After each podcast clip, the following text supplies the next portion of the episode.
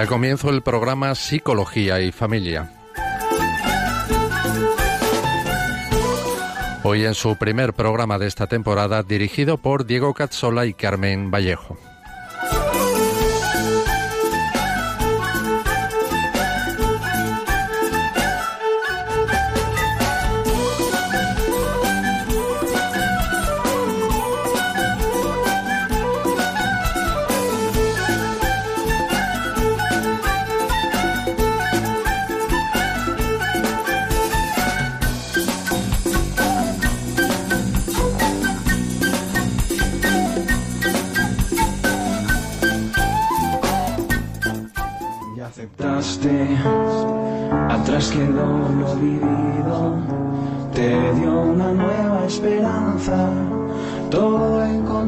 Sentido y ahora estás caminando.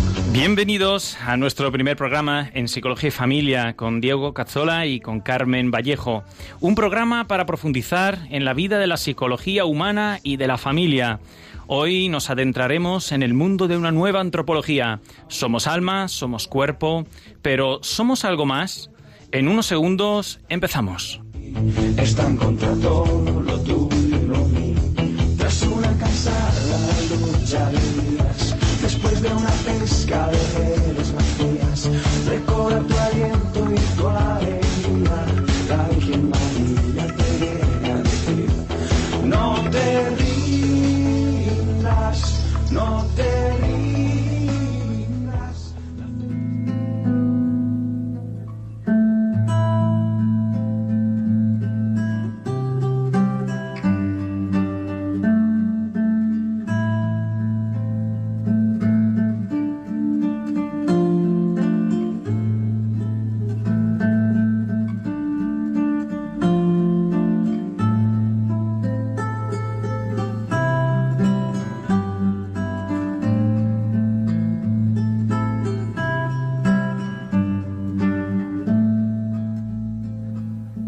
Espíritu Santo, ilumina nuestra mente, abre nuestro corazón, para que seamos siempre transparentes a la verdad del Señor. Que la Virgen María, nuestra tierna Madre, nos guíe con firmeza, sabiduría y humildad en el camino del amor verdadero. Por Jesucristo nuestro Señor. Amén.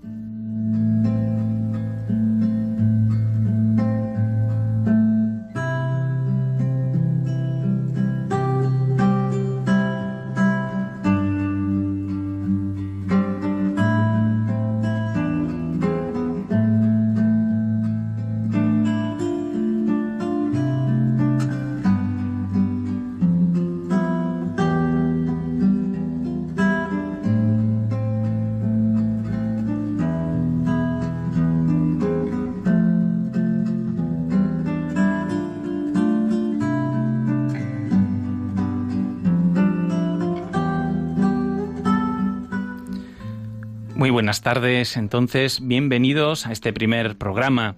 Lo primero que tenemos que hacer es presentarnos, ¿verdad, Carmen? Por supuesto. Bueno, pues eh, Carmen, eh, Carmen es doctora en pedagogía, así que tendrá muchas cosas que aportar sobre el mundo de la enseñanza, sobre el mundo de la psicología. Y además es especialista en neuropsicología infantil, que por cierto, el programa que viene tocaremos el tema de la neuropsicología, así que lo abordaremos. Carmen se dedica a la enseñanza, se dedica también a la orientación familiar, desde hace más de 38 años, así que tiene experiencia para todos. Ahora mismo es orientadora escolar y tiene su propia consulta, donde busca siempre ayudar a la persona en su integridad. Así que es perfecta para este programa porque precisamente lo que queremos es profundizar en, la, en, la, en, lo más profundo del hombre, mm, analizándolo todo eh, con mucho detenimiento y yendo a lo esencial. Lo hace precisamente desde su centro antropológico, que es el tema que vamos a tratar hoy, sin perder de vista nunca, por lo tanto, la trascendencia, quedaos con esta palabra, trascendencia. Bueno, Carmen ha impartido numerosas escuelas de padres, curso a profesores, clases a la universidad. Dice, vamos, tenemos, Carmen, aquí un repertorio enorme. Bueno, mm, años de trabajo. Años de trabajo, sí. Muy bien. Bueno, pues ahí adelante iremos. Pues yo voy a presentar a Diego Cazola, que es psicólogo y orientador. Está casado desde hace 10 años con otra psicóloga. La psicología está inmersa, su vida está inmersa en la psicología, con Lucía Carbajo, con la que tiene cuatro hijos. Es especialista en psicología antropológica e imparte cursos sobre familia, matrimonio, antropología, psicología, afectividad y relaciones personales. No le falta tampoco tema que deje por ahí en el aire. Los psicólogos nos metemos en todo. También tiene hecho un máster en pastoral familiar del Instituto Pontificio Juan Pablo II y es creador del método de estudio MDE 360. Se define como buscador obsesivo de la santidad y del amor de Dios en todo y sobre todo. Ahí, como radicalidad. Su lema es si amas y no te duele, es que aún no amas de verdad. Es un lema que lo pienso todas las mañanas. Es muy duro, pero sí, estoy muy convencido. Bueno, pues, pues para, para empezar esta, esta serie de, de, programas dentro de esta sección de Psicología en Familia, eh, lo primero habría que explicar un poco qué queremos hacer, ¿no? ¿Cuál es la finalidad que intentamos darle a este, a este corte? Bueno, el, más o menos lo hemos dejado caer, ¿no? Es abordar el tema de la persona y de la familia, por supuesto, pero desde una antropología más amplia que la que eh, se suele conocer y eh, mucho más radical. Con radical no quiero decir que sea rígida, extrema, ¿no? No, estamos hablando de radicalismos, sino que va a las raíces, ¿vale? Que estudia al hombre desde lo profundo de su ser y de su forma integral. Y aquí hay que veremos eh, quién nos va a ayudar, ¿no? Para, para utilizar esta antropología que hoy le, le conoceremos. Bueno, en el programa trataremos entonces de la estructura de la persona, diferenciando cada, cada instancia o cada, cada capa de, de la persona, viendo que no solo hay alma y cuerpo, es curioso, ¿no? Muchos dirían, ¿no? Pero ¿cómo que no somos alma y cuerpo? Entonces, ¿qué hay? Somos más. Somos, hay más instancias, hay por lo menos otra. Desde luego, que viene en el Evangelio, no hay que ir más allá. Somos, El espíritu, algo diferente tiene que ser del alma, ¿verdad? Efectivamente. También veremos dónde y cómo crece la persona. Por lo tanto, hablaremos de la familia y por lo tanto del matrimonio, de la educación de los hijos, de las relaciones sociales. Y trataremos temas paralelos a todo esto, como son el concepto de normalidad o patología, del ámbito de trabajo, de la afectividad y muchos más temas.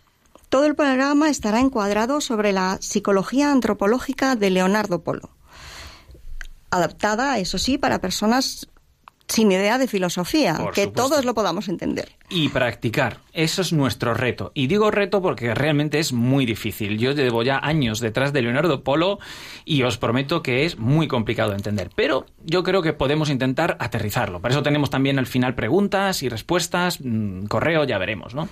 Es complicado de entender, pero poquito a poco se puede conseguir y luego, lo, como decías, lo más importante, practicar, llevarlo a la vida que realmente es mm, lo que decías antes, radical porque va a la raíz.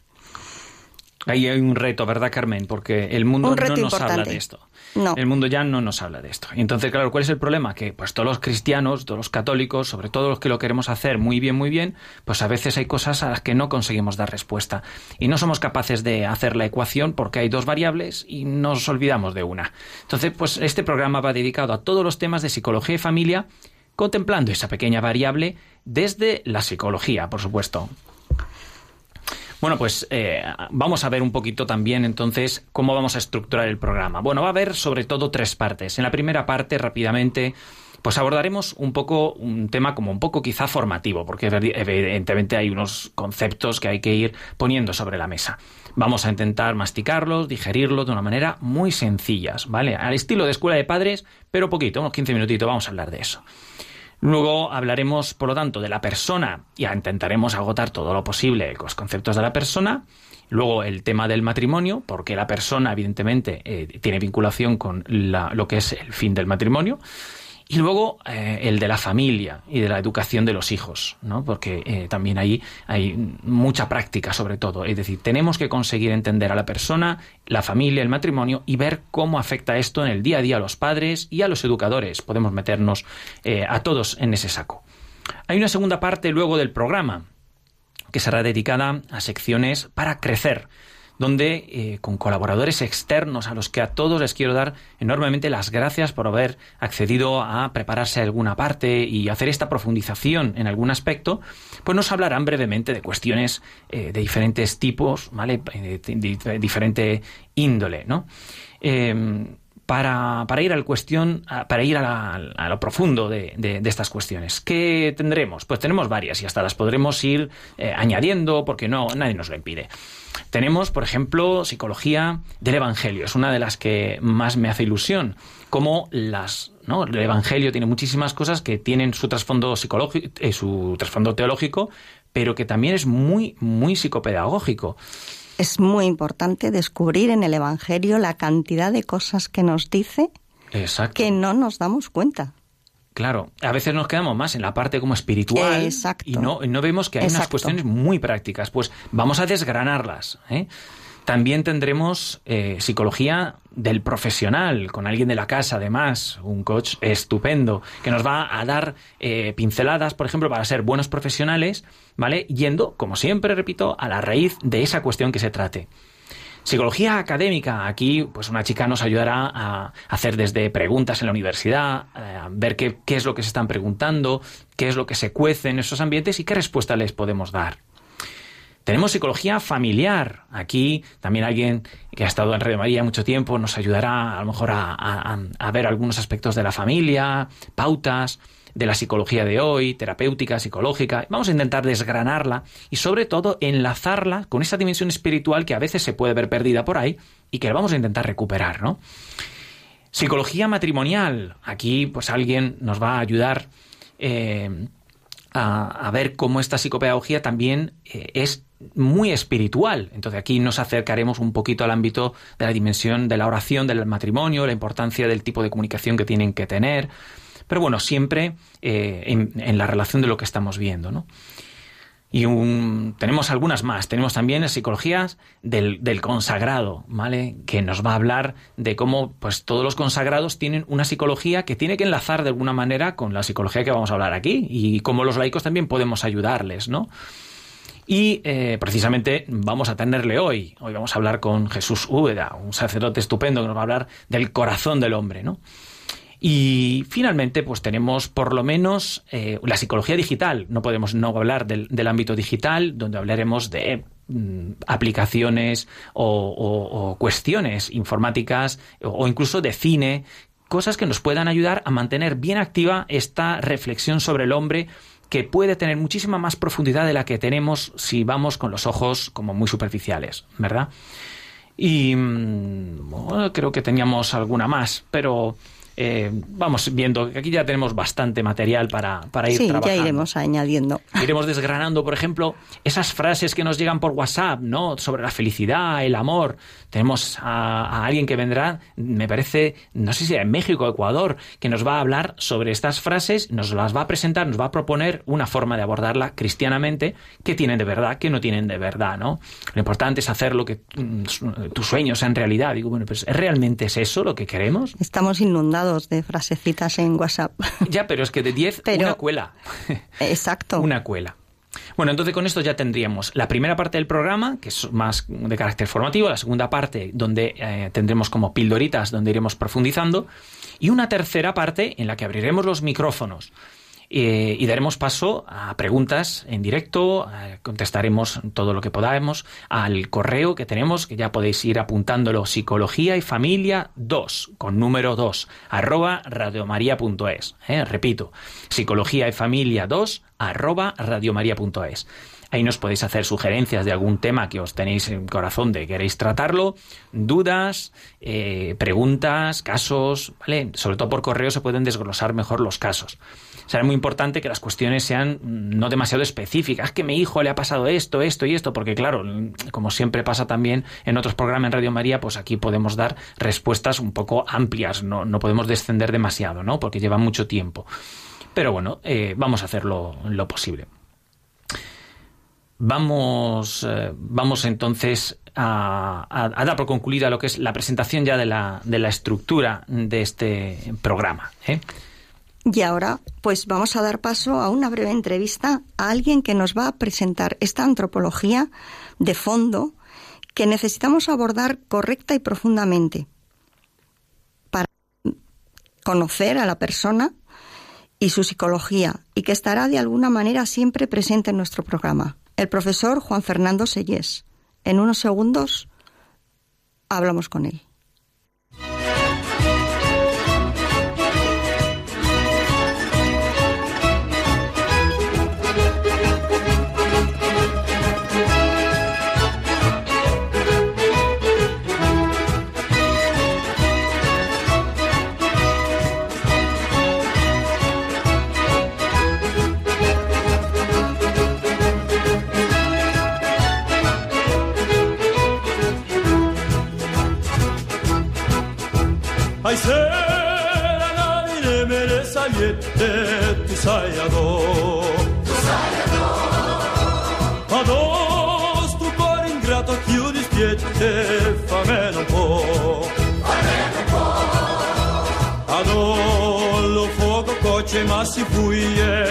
E lascia sta E non te corri appresso, non te struie sulla guarda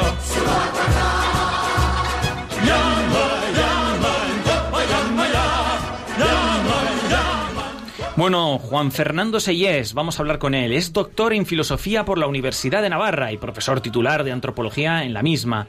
Ha impartido 15 materias distintas de filosofía, 14 cursos de doctorado. Es profesor visitante de 10 universidades extranjeras y ha publicado 45 libros, más de 200 artículos. Es además editor de 15 libros y coeditor de 3. Ha leído 34 ponencias y 23 participando en congresos de filosofía nacionales e internacionales. Ha dirigido y formado parte de muchas tesis doctoral y licenciatura. Bueno, un, eh, un monstruo. Sus dos líneas de investigación son evidentemente la antropología filosófica y la teoría del conocimiento. Y hoy nos presentará al profesor Leonardo Polo, que lo conoció personalmente, ha estado hablando mucho tiempo con él. En unos segunditos. Il cuore canta sempre noi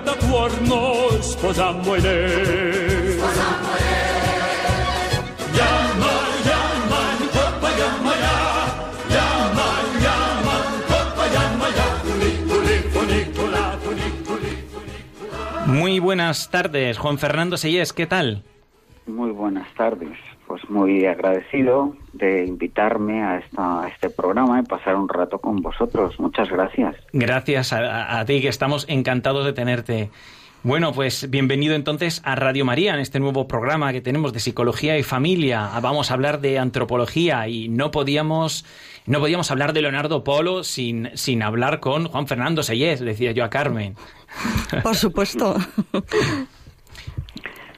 Bueno, No, pues Juan Fernando lo que pasa es que ha conocido a este gran personaje ya desde joven. Fui alumno suyo y, y después pues hemos trabajado muchas horas juntos. Así que pues a la fuerza tengo que conocerle un poco. Qué suerte. Ya hemos tenido tiempo de hablar muchas anécdotas también que son estupendas. Bueno, pues Juan Fernando, preséntenos, ¿quién era Leonardo Polo? Así brevemente. Pues mira, es un filósofo español. Eh, nació en el 26, 1926, y murió hace cinco años, en el 2013, Hmm. aquí en Pamplona. Es de Madrid, natural de Madrid, y pues se ha dedicado a las partes más, más fundamentales de la filosofía. De modo realista, ¿eh? Todas sus, eh, él decía que todas sus eh, clases, todos sus cursos eran de, pues de orientación aristotélica. Lo que pasa es que después de esos grandes descubrimientos que él tenía sobre los clásicos, pues ha añadido mucho más en todos los ámbitos así más importantes de la filosofía. Por ejemplo, pues la antropología, de la que tendremos que hablar un poco hoy, ¿no? O algo así. Claro. Metafísica, ética, teoría del conocimiento, psicología, sociología. Por cierto, la psicología de la que estamos hablando esta tarde, pues eh, aunque tiene dos libros publicados, tiene muchas cosas todavía inéditas eh, que tendríamos que ir sacando poco a poco a la luz, ¿no? Claro. Después la, la sociología, e incluso teoría de la empresa, mil cosas, ¿no? Este señor, este señor que empieza pues con esa navegación en los en los clásicos y después pues también pues esas grandes problemáticas que nos plantean los autores modernos hasta llegar a una perplejidad pues ¿eh? como la- y crisis como la que tenemos hoy en día pues él la desmenuza la va llevando al terreno de lo evidente y va desmadejando por así decir la problemática y nos deja pues una autopista hecha para que nosotros naveguemos por nuestra cuenta no Claro. es un gran personaje ¿Qué más puedo decir? Pues ah, de, de a qué se dedicó. Pues fundamentalmente tenemos, este año saldrán las, la primera parte de sus obras, que la hemos llamado Serie A, que son 27 volúmenes. Pero la mayor bastante. parte ha escrito más que escribir, pues nos contaba las cosas en pequeño grupo o en seminarios o en clase a los alumnos y podíamos grabarle. Claro. Y después de eso, por lo que hemos hecho algunos amigos es poner por ese, pues, eh, Transcribir. en formato libro, ¿eh? con epígrafes, con lecciones, con ¿eh? temas eh, ordenados, pues hemos puesto eso hasta en 27 volúmenes, que, que conforman pues más de 40 libros que hemos agrupado en esta serie, ¿no? Pero tenemos no sé, miles de cintas que, que estamos digitalizando, papeles viejos que habría que ordenar y, y, pues eh, no sé, poner en condiciones de una de publicación. Esto nos va a llevar tiempo en el futuro. Desde luego. Bueno, este es el autor, más o menos. Muy bien. Hay una aportación que yo es la que más he rescatado, que es la que más me ha impactado, ¿no? Que es evidentemente el tema de los trascendentales, esa ampliación que hace de las trascendentales. Aquí hemos dicho que vamos a intentar aterrizar a Leonardo Polo y, y- y tenemos que explicarle a un papá que tiene tres hijos y a uno le está dando de comer qué son esos de los trascendentales y qué le va, por qué le tiene que cambiar la vida. Ayúdanos.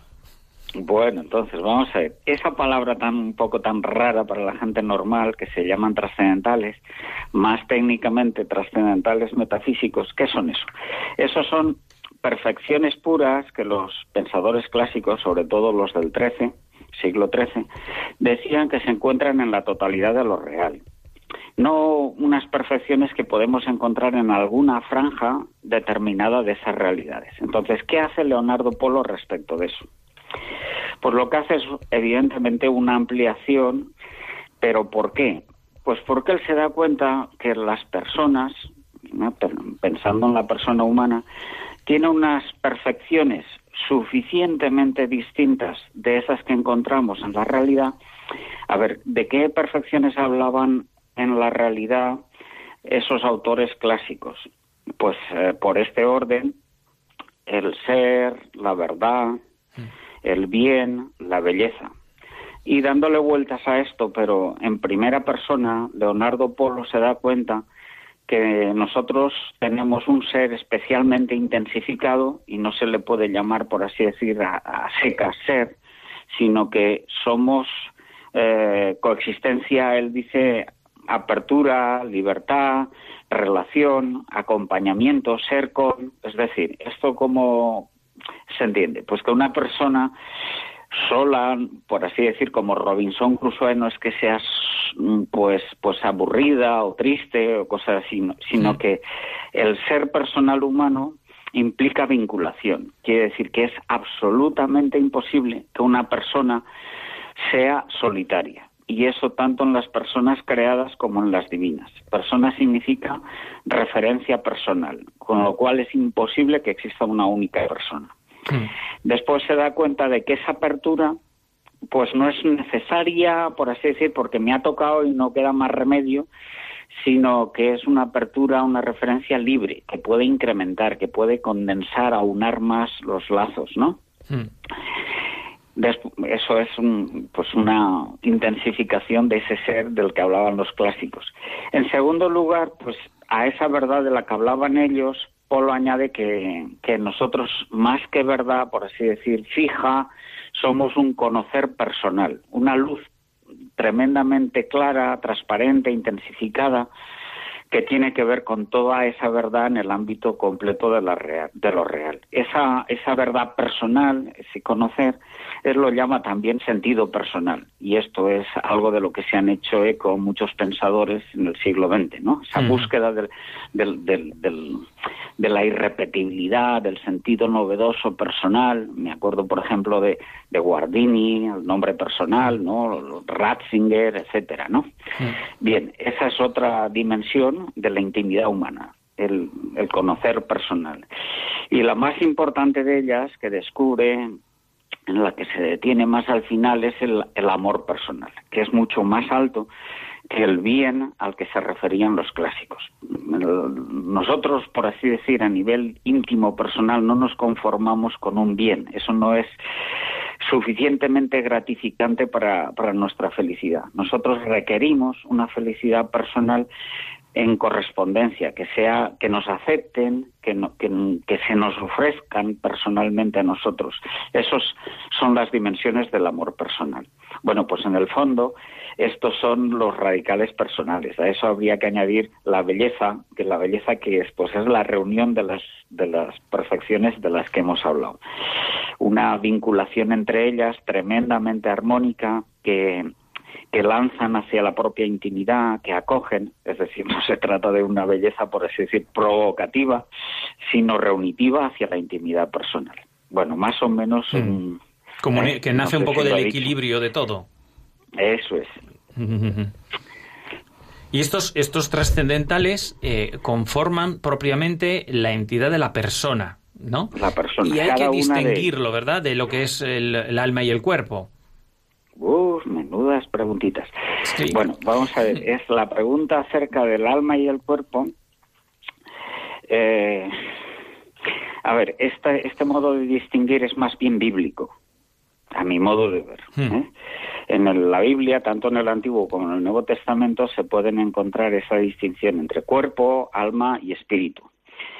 Eh, hay otras tradiciones que hablan de- con otras terminologías, ¿no?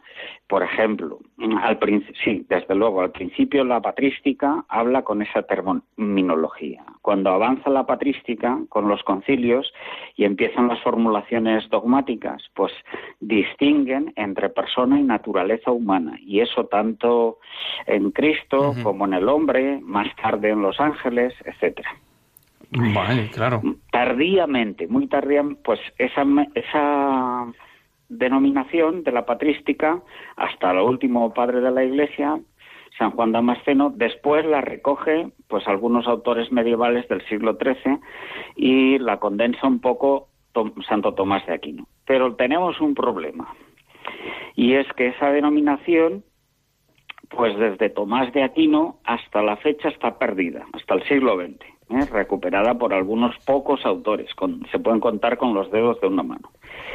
De modo que la distinción entre persona y naturaleza humana, es decir, entre lo distintivo, propio, novedoso de cada quien y lo común al género humano, es decir, todo aquello que tenemos, por ejemplo, tenemos cuerpo, tenemos inteligencia, tenemos voluntad, etcétera, etcétera.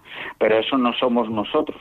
¿eh? Uno no es su cuerpo, su inteligencia, como es obvio además, su voluntad, sino que las tiene en su mano y por eso las puede incrementar, las puede perfeccionar, etcétera. Bueno, pues esas denominaciones nuevas se han perdido. Entonces, la denominación de cuerpo, alma y espíritu es netamente bíblica. A ver, como por algunos pasajes, ¿no? En el Antiguo Testamento recuerdo ahora que en Daniel se dice que espíritus y almas del Señor, bendecid al Señor. Ahí esa distinción. En el Magnífica de la Virgen, en esta Radio María se puede decir, ¿eh? mi alma engrandece al Señor, Mi mi espíritu. espíritu se goza en Dios mi Salvador. La distinción es neta. San Pablo la repite muchas veces, ¿no? Por ejemplo, recuerdo esta cita que dice, el Espíritu se refiere a Dios, al Espíritu Santo. El Espíritu es tan penetrante en nosotros que mm, distingue hasta donde se une el alma y el cuerpo. Bueno, todas estas citas son bíblicas, ¿no? Ahora, ¿qué dice actual, qué recomienda el actual catecismo de la Iglesia Católica? Pues nos dice que no hay que distinguir demasiadas dimensiones espirituales en nosotros. Yo comprendo esto de qué manera? Pues de la manera siguiente. Me parece que la Iglesia hace un esfuerzo pedagógico y si mucha gente normal y corriente ya tiene, por así decir, demasiada dificultad para admitir algo inmaterial en nosotros, a la que de ordinario se llama alma, es decir, tiene una imagen confusa del alma, como para distinguir dentro de lo inmaterial diversas dimensiones reales, ¿no? Digo, ese ya es pues asunto para teólogos, filósofos, etcétera, ¿no? Pero sí, evidentemente, si uno se toma en rigor esas distinciones, pues ¿qué significa alma? Pues alma significa lo que da vida, anima, anima al cuerpo humano, anima, refuerza el crecer de la inteligencia, de la voluntad, etcétera. Y espíritu, que los clásicos dicen es lo que mira directamente a Dios, pues eso es el cada quien, lo irreductible, lo que no se agota vivificando ni la corporeidad, ni reforzando o educando a la inteligencia, la voluntad, etcétera. Es decir, lo novedoso, lo irrepetible. No hay dos personas iguales, no somos colomos repetidos. Con nosotros se rompe el molde, no, no hay ni precedentes como persona ni consecuentes como persona. En, cambio, pues todo lo común del género humano, pues es eso, es lo común, a, la naturaleza humana, de esas dimensiones que son propias nuestras y no, por ejemplo, de los ángeles o de las personas divinas. Pero lo más importante no es eso, sino lo que tenemos en afín con los ángeles y con las personas divinas, que es eso de lo que hemos hablado antes, esos trascendentales de la intimidad o personales, ¿eh? esa libertad personal en cada caso, en cada quien distinta, ese conocer personal, en cada caso distinto, con referencia a Dios de modo distinto, ese amor personal, con una aceptación irrepetible, con una donación o entrega pues totalmente singular, etcétera. Estas cosas diría yo, ¿no? Así de entrada. Pues menudo panorama el ser humano. es muy rico, es riquísimo. Muy rico, desde luego. para, para si alguien se maneja un poquito en la distinción clásica tomista entre acto de ser y esencia, que por cierto, Polo decía que era el hallazgo más alto, más superior del, del planteamiento filosófico clásico, pues hay que hacer equivaler lo que Tomás de Aquino llamaba esencia a lo común del género humano. Mientras que lo que él llamaba acto de ser, a esto nosotros hoy en día conviene que le llamemos persona, que está conformada por esas dimensiones nucleares íntimas de las que hemos hablado, bueno, aludido un poquito, ¿no? que hay suficiente materia para abordar una nueva psicología, ¿no? Uf, tremendo.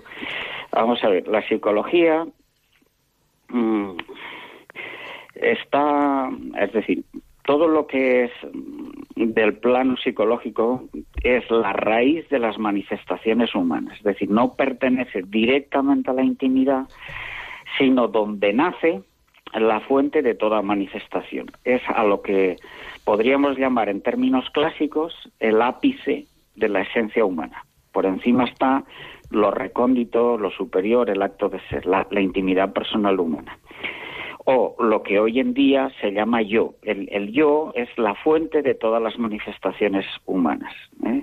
Esto es lo que, pues por así decir, sería el botón de, la apertura de, de, el, de la intimidad hacia afuera. Ahí nace la psicología. Ahí es como cuando uno va operando con los elementos que tiene en común con el género humano, es decir, con su inteligencia, con su voluntad, con sus sentidos, con sus apetitos, con sus sentimientos, va tipologizando, dicen los psicólogos, personalizando todo ese bagaje que tiene común, o bien heredado de los padres, o bien nativo, de corte inmaterial, como la inteligencia y la voluntad, pues lo va formateando, diríamos, lo va personalizando y lo conveniente es que lo eleve, lo personalice de acuerdo con la persona que uno es, el sentido personal que uno va descubriendo. Es decir, que no copie, ¿eh? que no se uniformice, que no, ¿eh? bueno, no sé si lo digo Sí, se- seguramente a más de algún oyente eh, él empezarán a decir, digo, esto es muy complicado, pero bueno, la idea ahora es coger un poco estos temas y trabajarlos eh, en cada cosa que vayamos viendo, a ver cómo lo podemos ir eh, aterrizando. Pues eh, no tenemos más tiempo, pero eh, agradecer muchísimo la, la posibilidad de eh, entrevistar así y saber sobre este gran autor que seguiremos intentando desgranar lo poquito que podamos y seamos capaces. ¿eh? ¿Eh? Bueno, pues muchas gracias. Muchísimas gracias, Juan Fernando. Un Gracias. saludo. Adiós, gracias. Muchas gracias.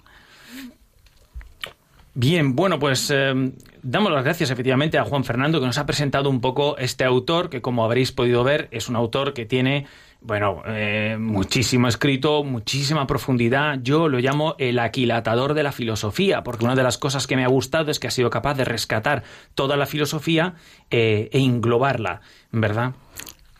Nos ha dado todo un programa para el programa. Sí. Entonces iremos desgranando estas ideas que nos ha dicho Claro. Juan Fernando y poniéndolas mm, en el en cómo esto se puede llevar al día a día. ¿Qué, qué nos puede suponer como personas en nuestra vida eh, del día a día?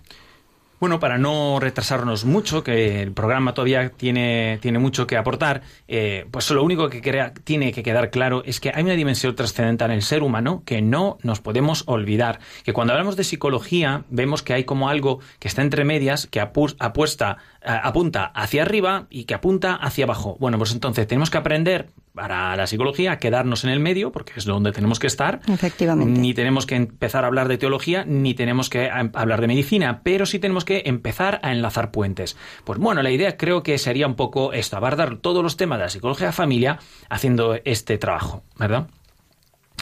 Bueno, eh, hay un- una cuestión que nos va a introducir ahora eh, a, a- al siguiente parte del programa. Eh, estamos hablando de la profundidad del ser humano, ¿verdad? Eh, no se puede reducir el hombre, eh, hay que verlo desde su llamada a ser realmente, lo que decimos los cristianos, habitador del Espíritu Santo. Y conseguir integrar esto en la psicología es una tarea difícil. Eh, vamos a dejar unos segundos y vamos a, presentar a alguien que nos va a hablar de, digamos así, de, otro, otro motor, otra forma de hablar un poco de lo mismo. Y a ver si, a ver si podemos darle más prismas a este asunto.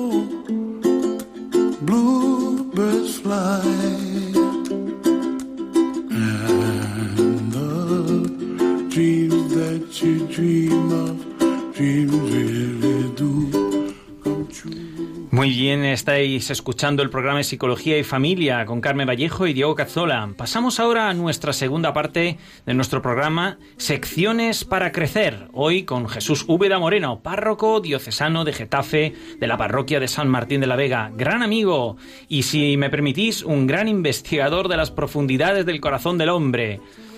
Bueno, buenas tardes, Padre Jesús. Buenas tardes, Diego. ¿Qué tal, amigo? ¿Cómo estás? Pues muy bien, encantado aquí de poder aportar un granito de arena a vuestro programa. Muy bien, bienvenidos entonces al estreno de este programa, ¿eh? de estas secciones. Además, eres el primero en, en, estrenarlas. Vamos a explorar con la ayuda de diferentes colaboradores la profundidad de varias cuestiones relacionadas con la familia, los secretos de la pedagogía del Evangelio, que si los novios, los matrimonios, la clínica, el ámbito profesional. Bueno, pues hoy vamos a, a tratar un tema muy peculiar. Pues sí. Cuenta, cuenta pues ¿qué nos traes hoy que nos ayude a pensar con un enfoque más radical, profundo eh, y nuevo de las cosas? Por ejemplo, ¿quién era Liu Yusani?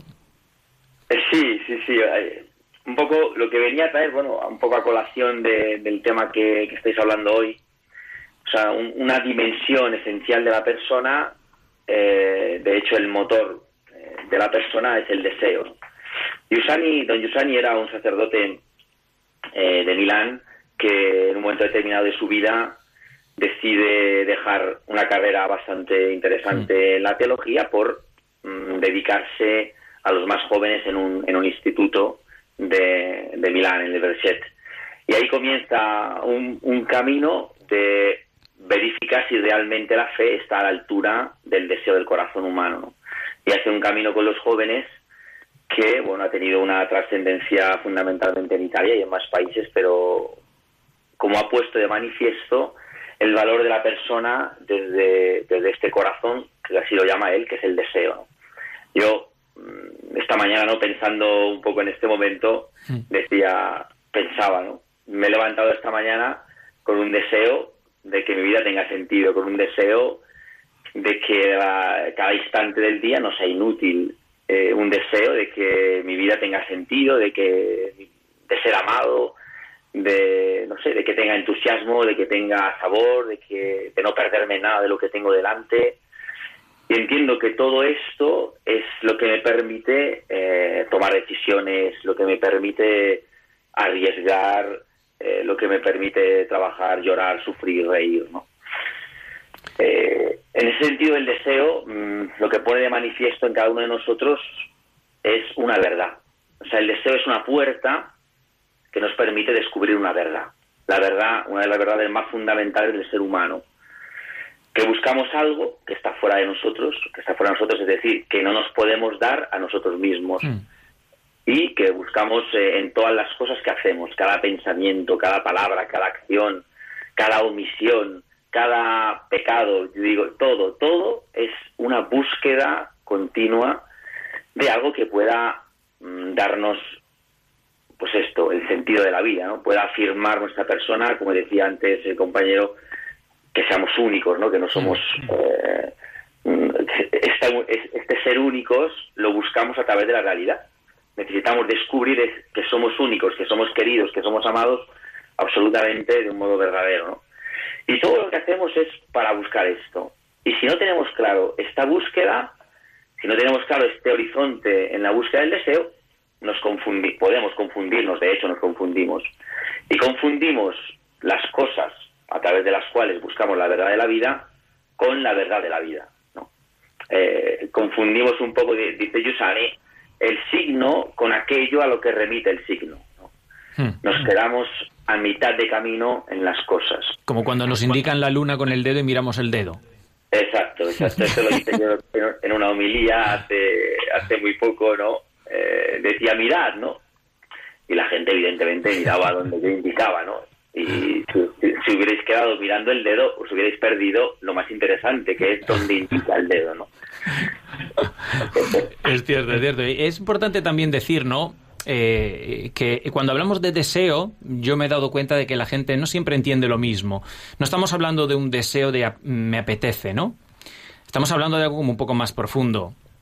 Sí, sí, sí. De hecho, de hecho la reducción del deseo creo que es uno de los de las de los grandes males ¿no? de, de, esta dinámica, de esta forma de educar, ¿no? porque a veces se confunde el deseo y se reduce a los deseos, ¿no? a lo más inmediato, a lo más instintivo, a lo más eh, como un estado de ánimo, lo más sentimental, lo más superficial. Y entonces, evidentemente, si se parte de algo tan superficial, no se llega a ningún sitio, porque te quedas prácticamente en la super, como en la cresta de la ola, ¿no? No, no llegas a, a, descubrir realmente la verdad que aporta el deseo a la vida, ¿no?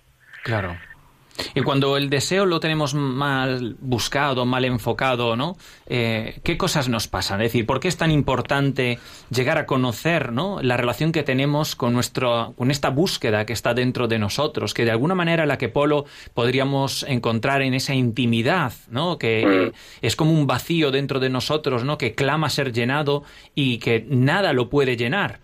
Eh, y claro, eso psicológicamente es muy importante porque todo lo que hacemos, desde las compras, internet, el cambio del móvil, el, deseo de que alguien me mire, de sentirme querido, todas estas cosas al fin y al cabo es como responden a ese, motor dentro de nosotros, que podría ser este motor, este deseo del que hablaba Yusani.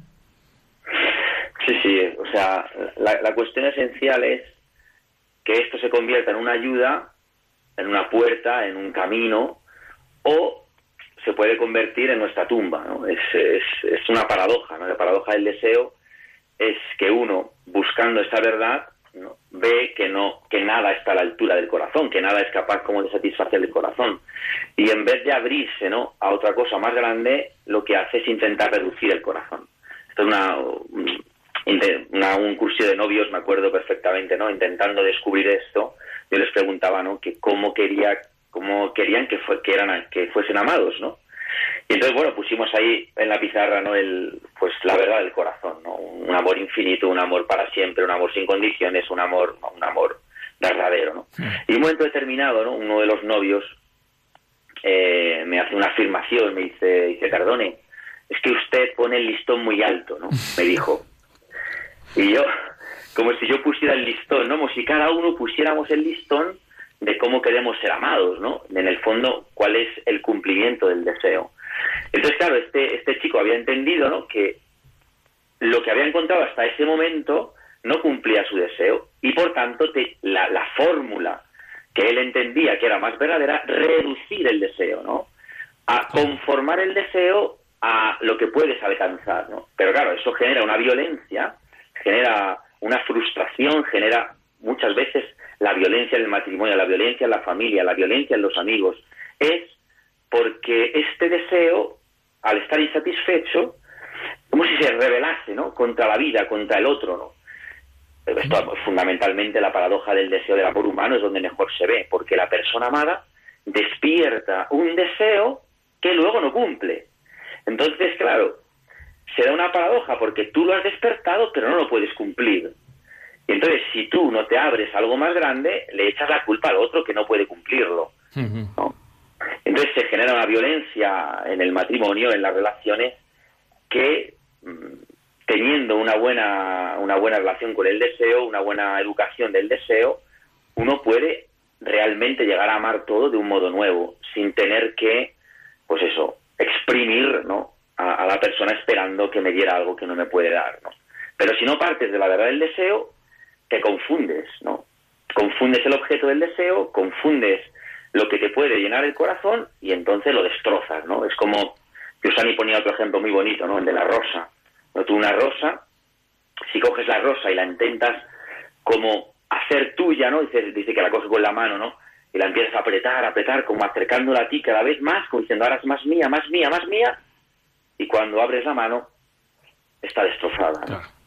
Entonces él dice, hace falta una distancia adecuada para poder mirar y disfrutar de la belleza, el olor de la rosa, ¿no? Si no respetas esa distancia, pues te la cargas, ¿no? Es un poco, mm, por eso es tan necesaria esta educación, esta pedagogía del deseo en nuestros días, ¿no?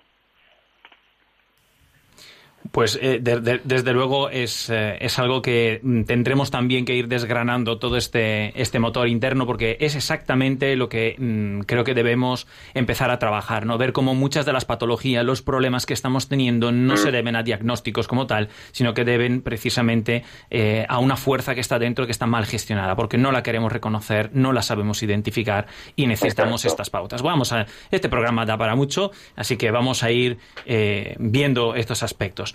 Bueno, pues muchas gracias, Padre Jesús. Eh, gracias. Párroco de San Martín de la Vega, ¿eh? Mira qué lejos te ha sido. Un placer. Y esperamos volvernos a escuchar otras veces, ¿eh? que es un colaborador nuestro. Mm, con más aportaciones. Me alegro mucho, Diego. Gracias. Un saludo a Carmen también. Gracias, lo mismo. Hasta luego.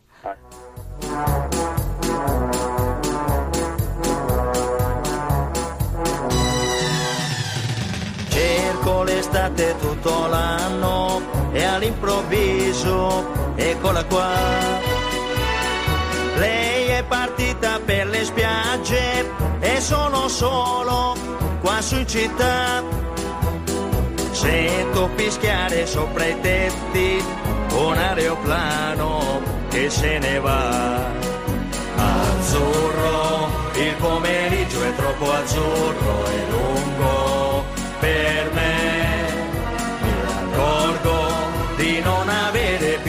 E.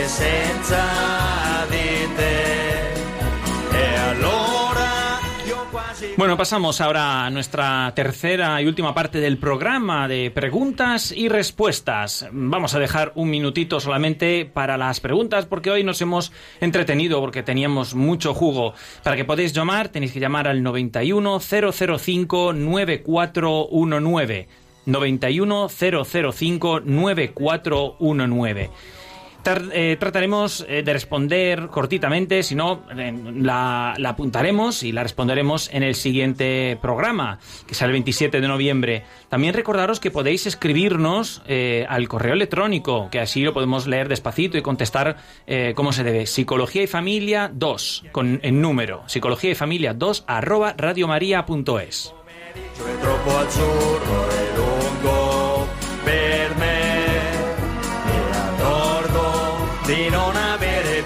risorse senza di te. E allora io quasi quasi prendo il treno e vengo, vengo da te. Il treno dei desideri, nei miei pensieri all'incontrario va.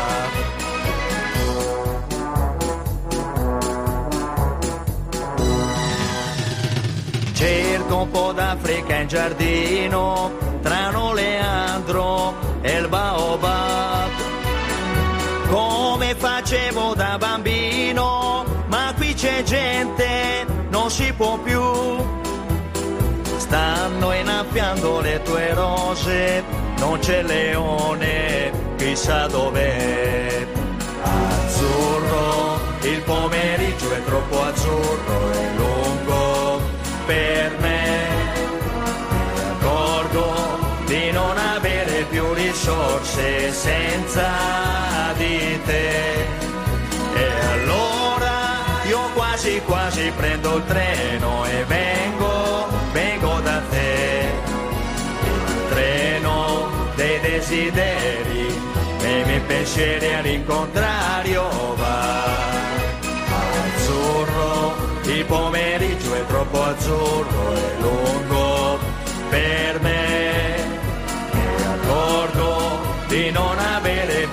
più risorse senza di te. E allora io quasi quasi prendo il treno e vengo, vengo da te.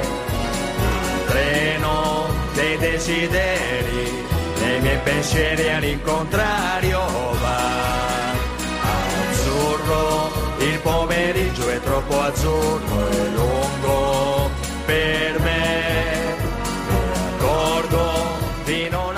Bueno, bueno, pues Carmen, eh, eh, nos quedan ya muy poquitos minutos. eh, tenemos ya algunos correos, vamos a ir eh, viéndolos poco a poco. Recordamos entonces que nos veremos el 27 de noviembre, ¿vale?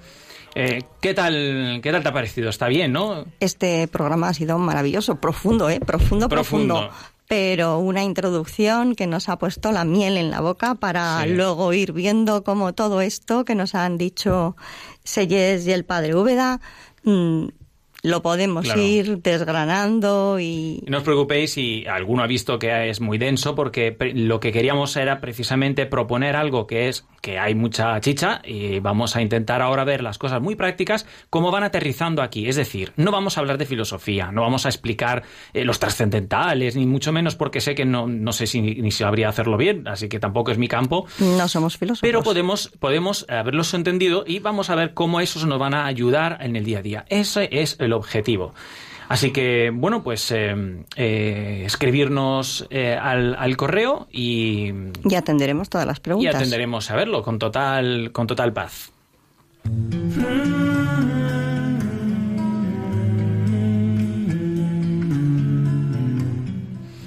Eso es todo amigos Radio María. Ahora, to ahora toca descansar en el Señor, meditar lo que nos quiere decir en cada momento y estar atentos a entender su voluntad, porque en ella está la clave de nuestra felicidad, en el cielo, pero ya, aquí ya en la tierra. Dios mediante, nos volveremos a escuchar el 27 de noviembre aquí en Radio María, en Psicología y Familia, a las 17 de la tarde.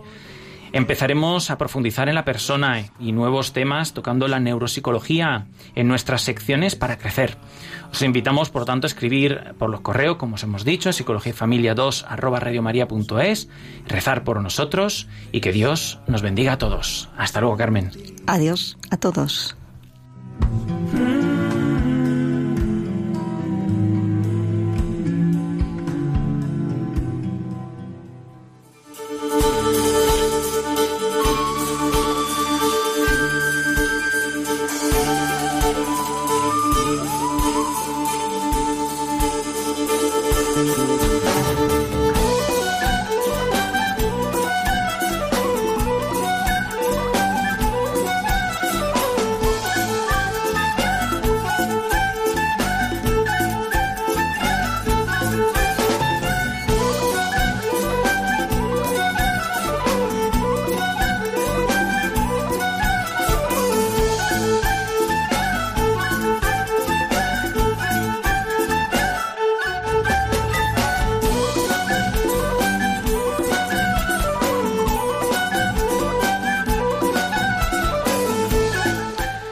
Aquí Psicología y Familia, hoy dirigido por Diego Cazzola y Carmen Vallejo.